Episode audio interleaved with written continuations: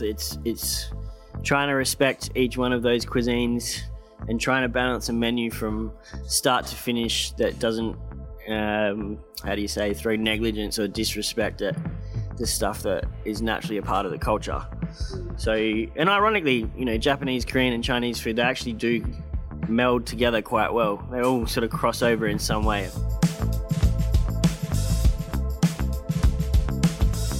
Welcome to episode 184 of Be the Drop, a weekly interview podcast sharing stories from inspirational people, helping you learn how to tell your story.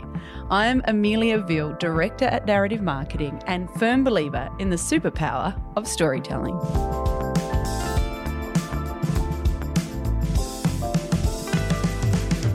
Success isn't something that happens overnight.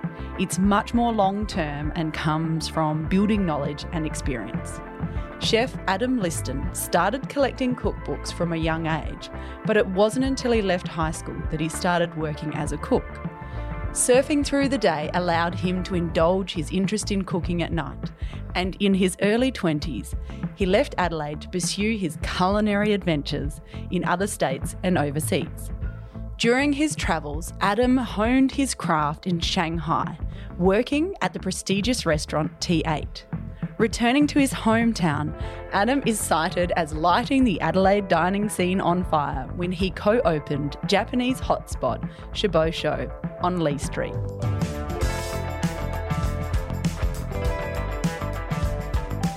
In episode 184 of Be the Drop, Adam reflects on community and competition in the food industry and the launch of his restaurant. He talks about the importance of attention to detail and shares valuable tips on how to run a successful business. This is Adam's version of Be the Drop.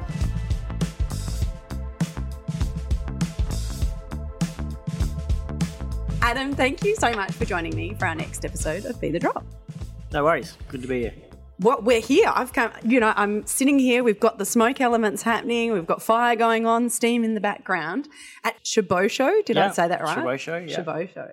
Now, to get us started though, I'd like you to describe your item of significance so that we can learn a little bit more about Adam and the journey you've been on. Uh, probably not one item. I'd say it's my, my cookbook collection.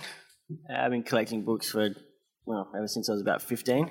So, yeah, they array from modern cookbooks all the way through to like old kind of nana cookbooks, uh, magazines and art books and stuff. And I think that's yeah probably my most prized collection.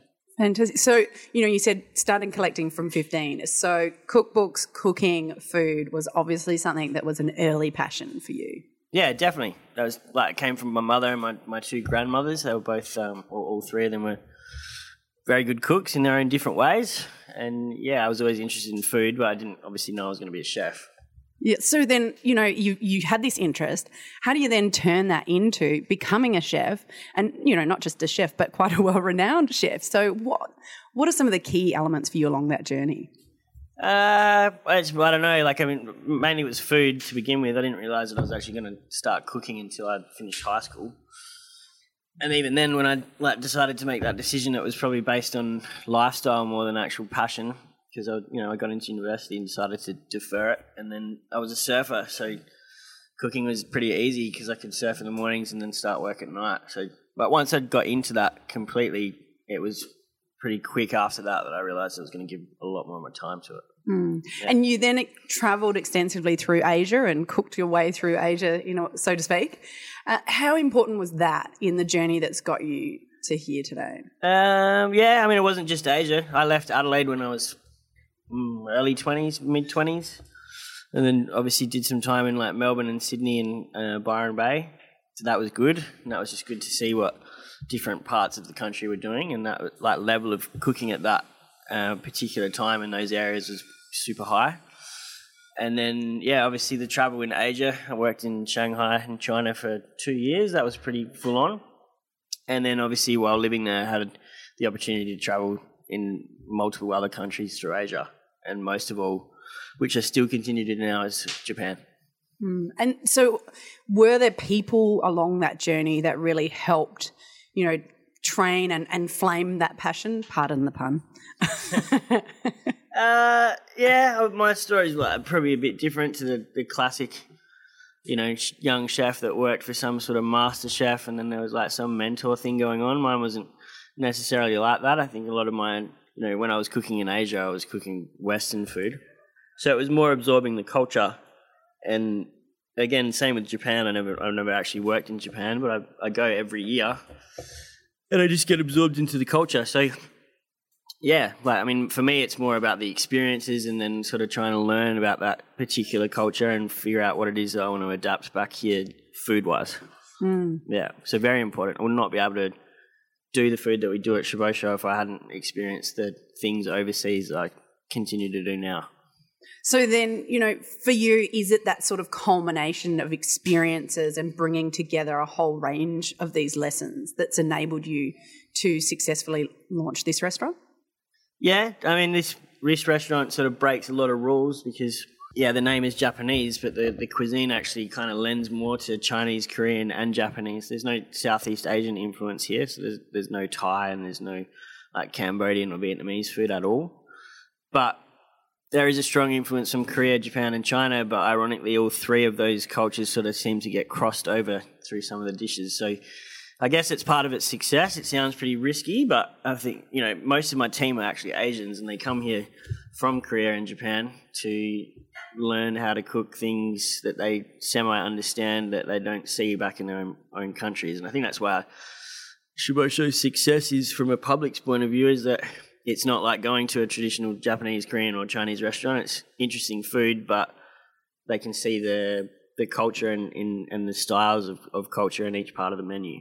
Yeah, so that yeah. rule breaking and risk taking has been really critical to you. Yeah, I mean, I'd call it that way. I mean, it's it's definitely been critical. I don't look well. I used to look at it that way. Now I just sort of think of it more of a an art form. It's it's it's trying to respect each one of those cuisines and trying to balance a menu from start to finish that doesn't um, how do you say throw negligence or disrespect at the stuff that is naturally a part of the culture. Mm. So, and ironically, you know, Japanese, Korean, and Chinese food they actually do meld together quite well. They all sort of cross over in some way. I mean, Chinese food really was the kind of the first real cuisine of Asia, and then you know, there's a lot of dishes, especially from Japan, that uh, Japanese were taken from the Chinese and then adapted into their own. So. I guess it's not really rule breaking. Everyone's been doing it for years. Just we're just doing it on a different level now. Yeah, and so you know, do you think that doing things differently has been a part of the success? You, you've been awarded a number of prestigious awards and gained recognition in an industry that is highly competitive. You know, there there are a lot of restaurants, you know, in and around Adelaide that are all you know sort of competing at the same time. So, how is it, do you think, that you operate in an area that's got a lot of competition, but then gain, um, you know, a point of difference? Uh, well, it's definitely not just the food. I mean, Shobosho Touchwood, I think it's um, its success is is a bunch of things. So I mean, location, being on Leigh Street, you know, at this time, you know, we've been open now for three years, and, and Leigh Street and Peel Street have probably sort of really started to become like two of Adelaide's major kind of bar food streets in the last sort of you know seven or eight years. So that's a big part of it. Um, obviously the, the staff and the atmosphere of the restaurant is another, another major part. Like the restaurant is very unique to Adelaide. There's not open kitchens with, you know, people can sort of sit a metre and a half away from the chef cooking and, and feel the warmth from the fire. Uh, it's definitely a big part of it. And then obviously the, again, it goes back to the style of food that we offer. There's definitely Japanese restaurants, Thai restaurants, Chinese restaurants all throughout Adelaide, but no one is doing the type of food that we're doing. And that's a good thing because yeah, it's it's it's unique to us. So I think you know putting all those things together is probably what's helped us sort of sit in the position that we're in now. Mm. And you mentioned Leigh Street and the growth of Leigh Street and Peel Street, and which I think it's fabulous. It is that importance of collaboration with the you know yeah. other businesses. How does that go when effectively you're competitors as well as co- collaborators? Uh, no, like our, some of our best friends are neighbours. I mean, Leigh Street Wine Room is a perfect example. That mean, those guys come in for lunch, you know, two or three times a week. It's probably one of the first places I think of when I when I think of going for dinner on a day off. Um, and then you know, I really like bars and all that sort of thing. I mean, we all frequent the bars, and a lot of the staff from the areas, both on Peel Street and Leigh, Leigh Street, come in here and. Yeah, I don't. I don't really look at it like com- competition. Again, it would be competition if if we were sitting next to a Korean, Japanese, Chinese restaurant and they were our neighbours. But because the offering in the two streets doesn't, no one's trying to do what we're doing, and we're not trying to do anything that they're doing. So, as far as I'm concerned, we're just a culture all living together. Yeah, and do you think that's really important? Growing, you know, a sort of community around your business to help sort of main like attract a greater audience? Yeah, I mean the better the better the streets perform in terms of you know the more good businesses come, uh, the more people that come. So yeah, I mean I still think that there's room on Leigh Street. There's a couple of like shops up for grabs at the moment that you know hopefully a good operator takes, and if if they do take them and the the business is successful, it just adds to everyone else being successful. So yeah, there's no I think that theory is that old school where you know restaurants come in and another one opens across the road and everyone thinks that you know everyone's just going to move over there. I don't think it's like that in this particular part of Adelaide at all. And it doesn't need to be, from what you're saying. Nah, it doesn't. There's enough people around. Yeah. Yeah. And so we've got Tasting Australia coming up. Yep. Uh, and you're involved in that. Why do you think that's important for South Australia, you know, as a whole, to showcase the food and beverage that we have available here? Well, it's definitely like the the best festival that that is a food festival that's run in Australia. I think it, you know, that's no disrespect to Melbourne Food and Wine, and no disrespect to Gourmet Escape in uh, Margaret River, but I guess Tasting Australia is good for South Australia because of the fact that there's always a really good, well thought out lineup. Um, and that that lineup obviously consists of international, interstate, and local chefs. Um, it's a really good chance for the Adelaide public to uh, eat food from, in particular, those interstate chefs and overseas chefs that they wouldn't normally get the opportunity to do. It's awesome for um, my staff and all the other people that are involved in Tasting Australia, their staff, because you know these chefs and people that are involved with Tasting Australia that come from overseas and interstate also come into the restaurant. So it's great to have the opportunity to meet them and, and cook for them and talk with them and it's just a really like well organized kind of oiled machine. You know, Simon Bryant's a absolute rock star, and he, he's a really really incredibly hard worker, and he's had like a lot of support. Well, I've got a lot of support from him personally, um, and the other ambassadors are all like talented in their own right. So yeah, for me, it's just a, a really well thought out, fun, good exposed food festival. And on an international stage, how do you think Australia and Australia's chefs and food and beverage is positioned?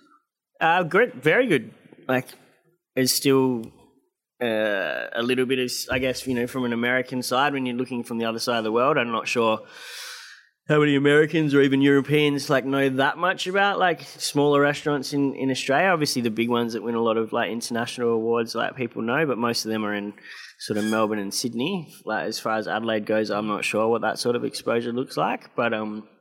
These festivals like Tasting Australia, when they're attracting big name chefs from Europe and America, and even from Asia for that matter, it just assists us with, with getting on a world stage. Mm. Yeah. Um, okay, so then, you know, from a col- collaborative perspective and looking about how to work and grow, do you find that within the industry there's a real a lot of support from other chefs and, you know, from different countries or even within Australia? Yeah, I mean, we were at Shobosho for the last, well, I'd say 18 to 18 months to maybe even close to two years, and we've we've sort of made a point of doing, you know, bringing people over from interstate to do a, you know, collab. I think last year we did 11 months of 12, so there was 11 different chefs that came through, and some of them were from, most of them were from interstate, but there was a few that were from overseas.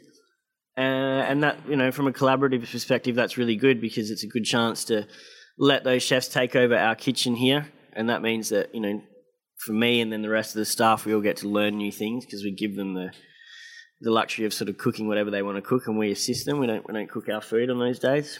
Um, it's great for again customers because customers that are used to coming here and frequent here, you know, whether that's once a week, once a month, whatever it is, it's a really good opportunity for them to come into the same restaurant and have something completely different. So, in my mind, uh, the collab stuff is is super good and some people look at it as being competitive or trying to steal ideas from people. I don't look at it like that at all. I think it's just a really good opportunity to learn. Mm. Is that unique? It's not something I've really heard of before. So you get a uh, you know a different chef every month. You're saying people do it. I just we and we probably went into it with the intention of maybe doing it once or twice, but the the um, yeah, the, when we first started them, they just seemed to sort of take off, and then as we sort of progressed and doing them, they just became easier and easier. And as they got easier and easier, I guess we got more confident with asking the right people and, and different calibers, calibers of people and chefs to come in board and, and, and do them with us. So that's where we sort of eventuated into trying the overseas market, which surprised me a lot because, you know, to market a chef or restaurant coming from overseas for the average Adelaide punter that may not know them, I would have thought that the tickets would have been quite hard to sell. And it's obviously a bit of a risk from our end because we obviously cover the expenses of bringing them over. But ironically, they're, they've all been easy to sell, but the international ones have been the easiest of the easy to sell. Yeah. So then, how do you go about that, communicating and selling tickets like that? How do you raise the profile? Um, well, obviously, first touching base, it takes a bit of time to think of you know who you're going to bring over, and that's it's a difficult decision because you know a lot of chefs, inclusive of myself, you want to bring over someone that you know you really look up to, but often those people, you know, they might be a bit underground and no one really know them, or you know that can be difficult because from a sales perspective, you you know you can't just bring people over and not sell tickets. So we have to think about that. We have to think about the market, and we have to also think about aligning ourselves with you know, sort of food that we want to be representing in here at Shobosho. So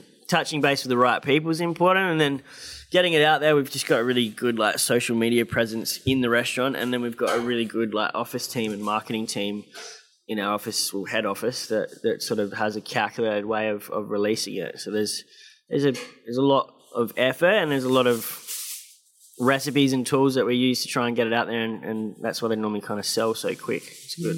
Yeah. And food is a very visual um, product. So is Instagram a platform that's really popular for you? Uh, yeah, like the Instagram following is strong, and you're right. It's, it's, it's probably got a lot to do with visual. You know, like people double double tap on things and follow things when they see something delicious. You know, I notice that when the restaurant posts photos of food versus you know room shots or staff shots or even wine shots for that matter. You know, if we could post a photo of food, you generally get a lot more interaction than you do any of the others. So yeah, Instagram is is a big part of it, but also, um, you know, EDMs, our database, the interaction with the customers in the actual restaurant. You know, they're also like super important. So I think they all interlink in some way anyway. People don't just follow things on social media and like them as much as you know if they have been into the restaurant and they can associate the two together.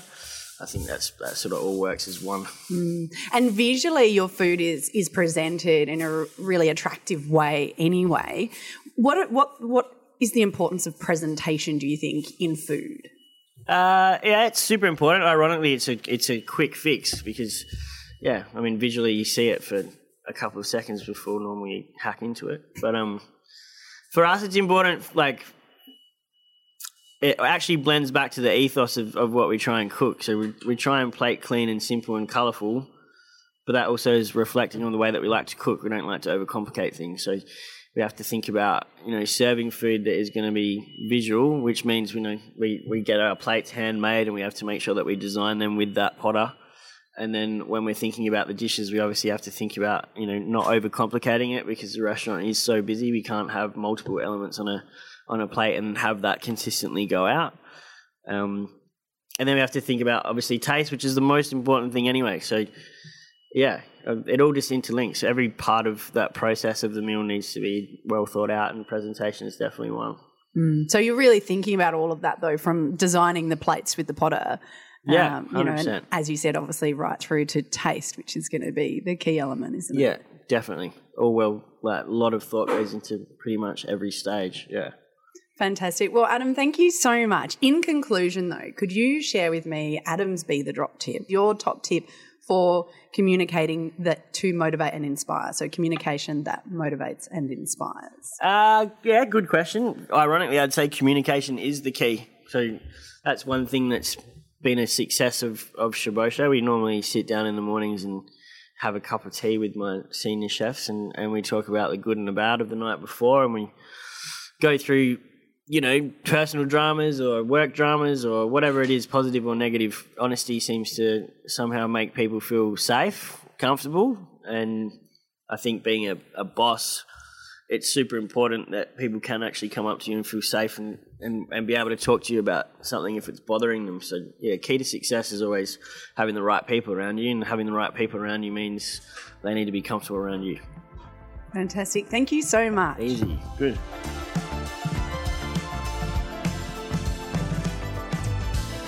Thanks for joining me for another episode of Be the Drop. Don't forget to subscribe in order to ensure you never miss out on one of our weekly episodes. Be the Drop is produced by Narrative Marketing, where we believe that stories connect individuals and that powerful storytelling can positively impact the world. To unleash your storytelling superpower, visit narrativemarketing.com.au or check out our social links in the show notes. To contact me directly with any specific comments you have, you can email me via amelia at narrativemarketing.com.au. And don't forget that whilst a task or challenge may seem overwhelming, a waterfall begins with one drop. And look what comes from that.